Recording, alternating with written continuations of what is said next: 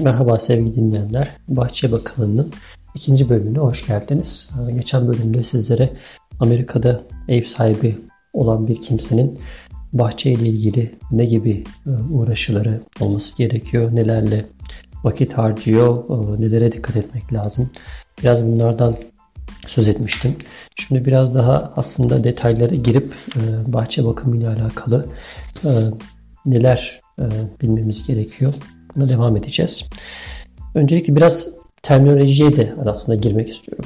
Bahçe bakımı deyince pek çok şey var. Mesela biz bahçe deyince aklımıza İngilizce kelime olarak garden geliyor ama İngilizce'de insanlar evin bahçesine garden demiyorlar. Garden deyince biraz daha böyle işte domates, biber veya işte çiçek yetiştirilen ayrı bir kısım e, düşünülüyor. Özellikle Amerika'da bu bu şekilde. Fakat hani evin bahçesi, ön bahçe, arka bahçe gibi bir terminolojinin karşılığı da yard olarak geçiyor. Front yard, back yard diye kullanılıyor.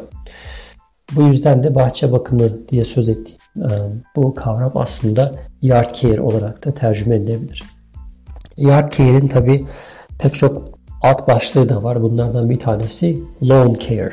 Lawn kelimesi e, L-A-W-N şeklinde yazılıyor çim anlamına geliyor. Yani evin önünde genellikle Amerika'da çim bulunur. Çim bakımı çok önemlidir.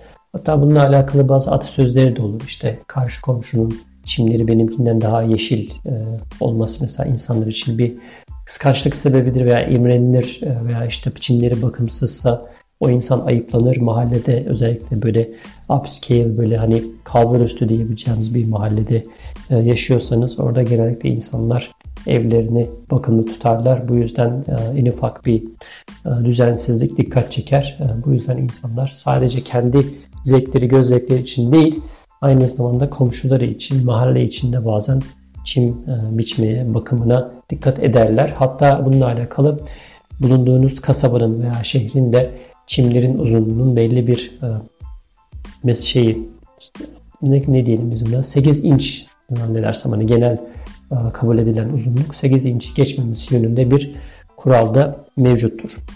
Şimdi long care ile alakalı geçen bölümde de söz ettiğim gibi dilerseniz kendiniz yapabiliyorsunuz bakımlarını ya da bir şirketle anlaşıp onlara yaptırabiliyorsunuz. Neler var bu program içerisinde? Genellikle 6 e, aylık bir paket şeklinde size sunuyorlar bu programları. Ücreti 300 ila 500 dolar arasında değişebiliyor.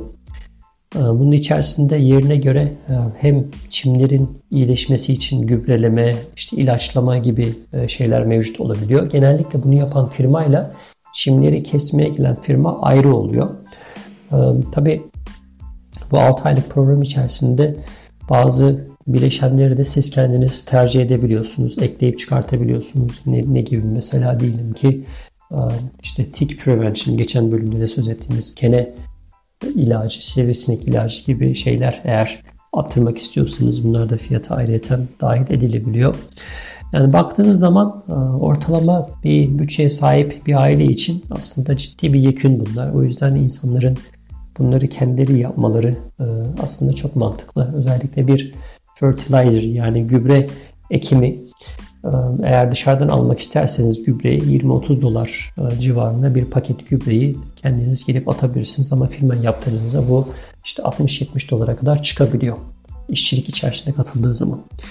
Fertilizer meselesine biraz isterseniz değinelim. Burada fertilizer yani gübreleme işlemi toprağın asidik değerini dengeleme olarak yorumlanıyor. Ee, yeri geldiğinde fertilizer ile beraber aynı anda veya akabinde bir ay sonrasında zararlı böceklerden korumak için e, kene, sivrisinek veya haşerat gibi ilaçlar için de ilaçlama gibi ekstra ilaveler yapılabiliyor. Bu zararlı böceklerden korumaya aynı zamanda zararlı otlardan koruma meselesi de dahil. Ee, biz mesela geçen bölümde bundan bahsetmiştik. Yabani otlardan kurtulmak için doğal yöntemler veya kimyasal yöntemler doğal yöntemlerde e, bu bahsettiğim sirke karışımını kullanmak mevcut olduğu gibi normalde çimin içerisine tabi sirkeyi döktüğünüz zaman çimin de ölmesi söz konusu olduğu için şu anda çimlere uygulanabilecek veya çimlerin içerisinde büyüyen yabani otlara karşı alınabilecek en e, makul tedbir e, her ne kadar sağlıklı olmasa da yine kimyasal kullanımı gibi gözüküyor. Evet, çim biçme işlemleri genelde buna dahil. Çim biçen ayrı firmalar var. Haftalık 30 ila 40 dolar arasında değişen bir ücret alıyorlar. Dediğim gibi bunu bir firmaya veya kendi başına çalışan bir kimseye bazen Amerika'da mesela şöyle bir durum oluyor. Yaşadığınız mahallede bazı gençler özellikle lise öğrencileri bir kazanç kapısı olarak bir nevi harçlıklarını çıkarmak olarak bu tip işler yapabiliyorlar gelip işte evinizin bahçesindeki yaprakları toplama, otları toplama veya işte çimleri biçme gibi bu tip bu tip e, imkanlar da olabilir. E, böyle gençlerin gelip e, bu işleri yapmasına da müsaade ediyorlar. E, küçük bir ücret karşılığında. Bu da özellikle yaşlı insanlar için güzel bir alternatif olarak e, akılda tutulabilir. Şimdi çim biçme aletlerine biraz girelim isterseniz. Özellikle bu işleri kendiniz yapacağınızı e, düşünürsek, e, çimleri kendiniz biçeceksiniz. Nasıl bir araç almanız lazım? Lawn mower denilen bir kavram var. Çim biçme aleti. Çim biçme aletinin de pek çok çeşidi var. Eskiden real mower dedikleri bir, bir nevi tekerleğe benzeyen garip bir e, aslında sistem. Hiç Türkiye'de görmedim. Bilmiyorum bu işlerle uğraşmadığımız için mi ama Amerika'da bahçe bakımları özellikle Amerika'da bu single house e, meselesi çok eskiye dayandığı için evlerin bakımlı hale gelmesi. O da o zamandan beri insanlar bu meseleye kafa yormuşlar. İlk çıkışı mekanik. Eski usul herhangi bir şekilde e, benzin veya işte elektrik gerektirmeyen tamamen mekanik bir aksama sahip olan bir sistem. Bu sistemle eskilerde çimleri biçiyorlarmış. Genellikle e, tekerlek şeklindeki biraz daha sanki arabanın aksı diyeceğim. Yani ön tekerleğin iki tekerleğin birleştiğini düşünün. iki tekerleği birbirine bağlayan bir mekanizma olduğunu düşünün. Onun sürekli döndüğünü düşünün. Onun uçlarındaki e, keskin e, bıçaklar çimleri biçiyor ve böylelikle çimlerin uzamasını engelliyor. Şimdilerde tekrar popüler olmuş bu eski real yani tekerlek usulü. Bunun dışında rotary dedikleri e, dairesel kesen bıçağı altta olan klasik hepimizin bildiği genel olarak etrafta gördüğümüz e, çim biçme aletleri var. Bunlar traditional olarak yani geleneksel olarak e, benzinle çalışıyor. Ee, benzinin içerisine işte yağ katarak e, bunun belli bir ölçüde bakımını yapıyorsunuz. Değerlerini tutulmaya çalışıyorsunuz vesaire. Dairenin çapına göre farklı modelleri oluyor. 13 inç ile 21 inç arasında değişiyor benim bildiğim kadarıyla. Self-propelled diye bir özelliği var. Bu da kendinden itmeli. Yani e, şeye bastığınızda genelde onun ipi oluyor. İpi çektiğiniz zaman motor çalışmaya başlıyor benzinli modellerde.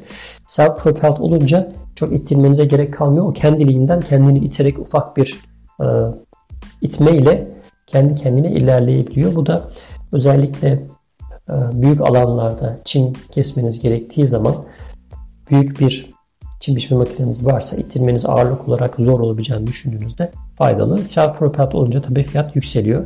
Veya push behind denilen sistemler var. Bunlarda da kendiliğinden ileriye gitme mekanizması yok. Arkadan hep sürekli itmeniz gerekiyor. Biraz yorucu olabiliyor. Özellikle büyük alanlarda çip kesiyorsanız.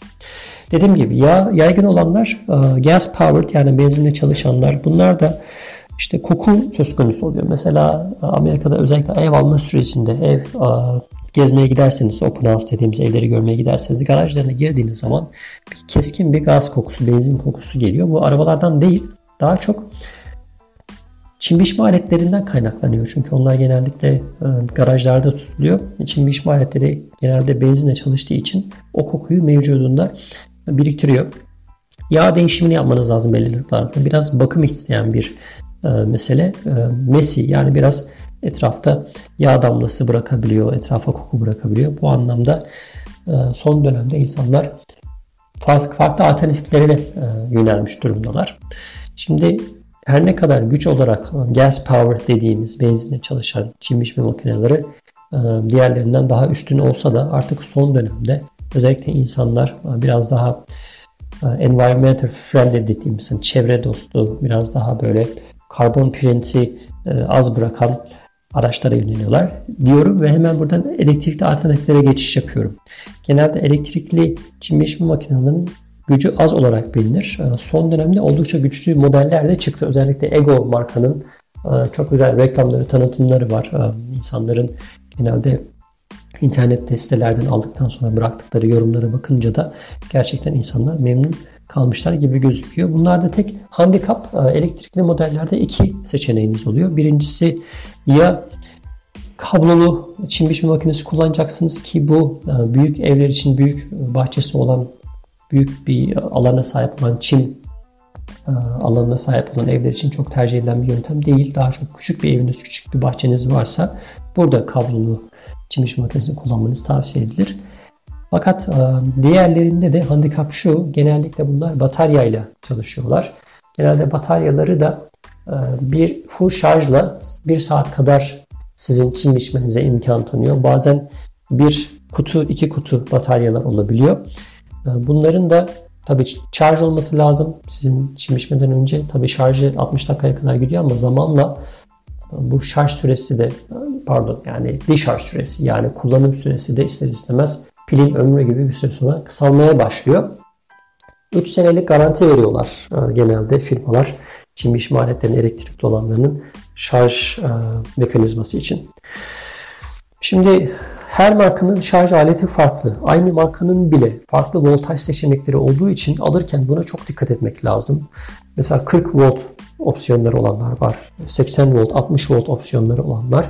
Bu yüzden aldığınız voltaj ne e, ölçüdeyse, hangi e, volttaysa o voltajda başka bir alet almanızı tavsiye ederiz. Böylelikle şarj aleti farklı farklı satın almak durumunda kalmazsınız. Çünkü neticede şarj aletlerini çoğu zaman e, ayrı satıyorlar veya beraber olduğunda mesela diyelim çim biçme aleti aldınız 40 voltluk bir çim biçme aleti aldınız belli bir markadan aldınız bu firmanın başka bir alet mesela blower'ını almak istiyorsunuz yine elektrikli almak istiyorsunuz yine 40 volt almanız aynı firmanın ürününü almanız aynı şarj aletini kullanmanız açısından önemli. Evet, bunun dışında çimleri biçmek için bir de traktör alternatifi var. Genelde 1000 dolardan başlayan fiyatlar var. Traktörde de üstünde biniyorsunuz. O daha büyük bir e, aksanıyla e, altındaki çim biçme makasıyla, rotaryesiyle daha büyük ebatta çimleri kesiyor. Bu da dediğim gibi yine benzinle çalışıyor. Eğer eviniz büyükse, garajınız varsa veya bahçeniz oldukça büyük bir e, boyuttaysa belki bunu tercih etmeniz söz konusu olabilir. Çünkü küçük çim biçme makineleriyle bu hadise gerçekten çok yorucu olabiliyor. Peki biz ne yaptık? Biraz bundan söyleyeyim bölümün sonuna doğru. Biz de çimlerimiz bakımsızdı. Tohum atma dönemini kaçırmışız. Biz Aralık ayında taşındığımız için genelde September yani Eylül-Ekim aylarında tohum atılırmış. Bu yüzden bu sene sadece toprağı iyileştirelim dediler. Özellikle ağaçların çok olduğu yerlerde bas dedikleri bir nevi yosunsu tabaka oluştuğu için bu sene sadece toprağa odaklanalım. Çok fazla hani çimin kalitesinden ziyade biraz toprağın asitik değerini e, dengeleyelim dedi firmayla çalışıyoruz bu yüzden. Firma gelip belli aralıklarla ayda bir kere kimyasallar atıyor. Fakat çim biçme işini kendimiz hallediyoruz. Burada da yine elektrikli ve kablolu bir model tercih ettim. Bunun da sebebi henüz bu işe yeni başladığım için çim biçme ile alakalı çok ciddi bir yatırımda bulunmak istemedim. Özellikle ben elektrikli almak e, konusunda ısrarcıyım. 450-500 dolar arasında değişen elektrikli çim aletleri var. Oldukça güzel e, şarj aletiyle çalışıyor. Hani kabloya gerek yok.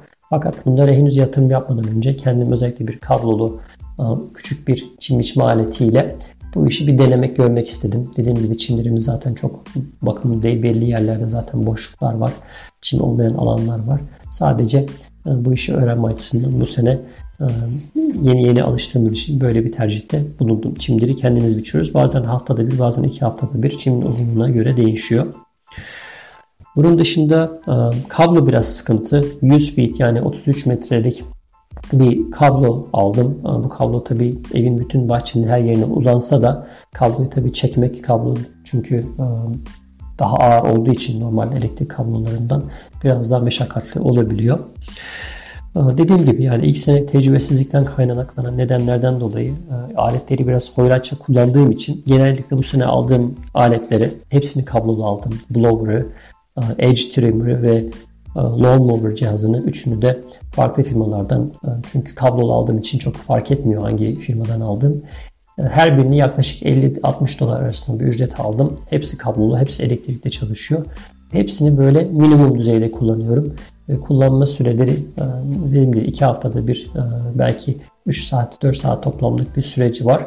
Bu anlamda sıkıntı çekmiyoruz. Hatta blower'ın elektrikli olmasına karşın oldukça güçlü olduğunu söyleyebilirim ki blower'ın elektrikli bir kablo olması aslında çok daha iyi. Çünkü sık kullanılan bir şey değil. Yani sürekli şarj etmeyle uğraşmanız gerekmiyor. Edge trimmer de aynı şekilde yani kenarlar özellikle kaldırım kenarlarındaki uzamış otları normal bir çim makinesiyle kesmeniz mümkün değil. Bunun için trimmer'a ihtiyacınız oluyor.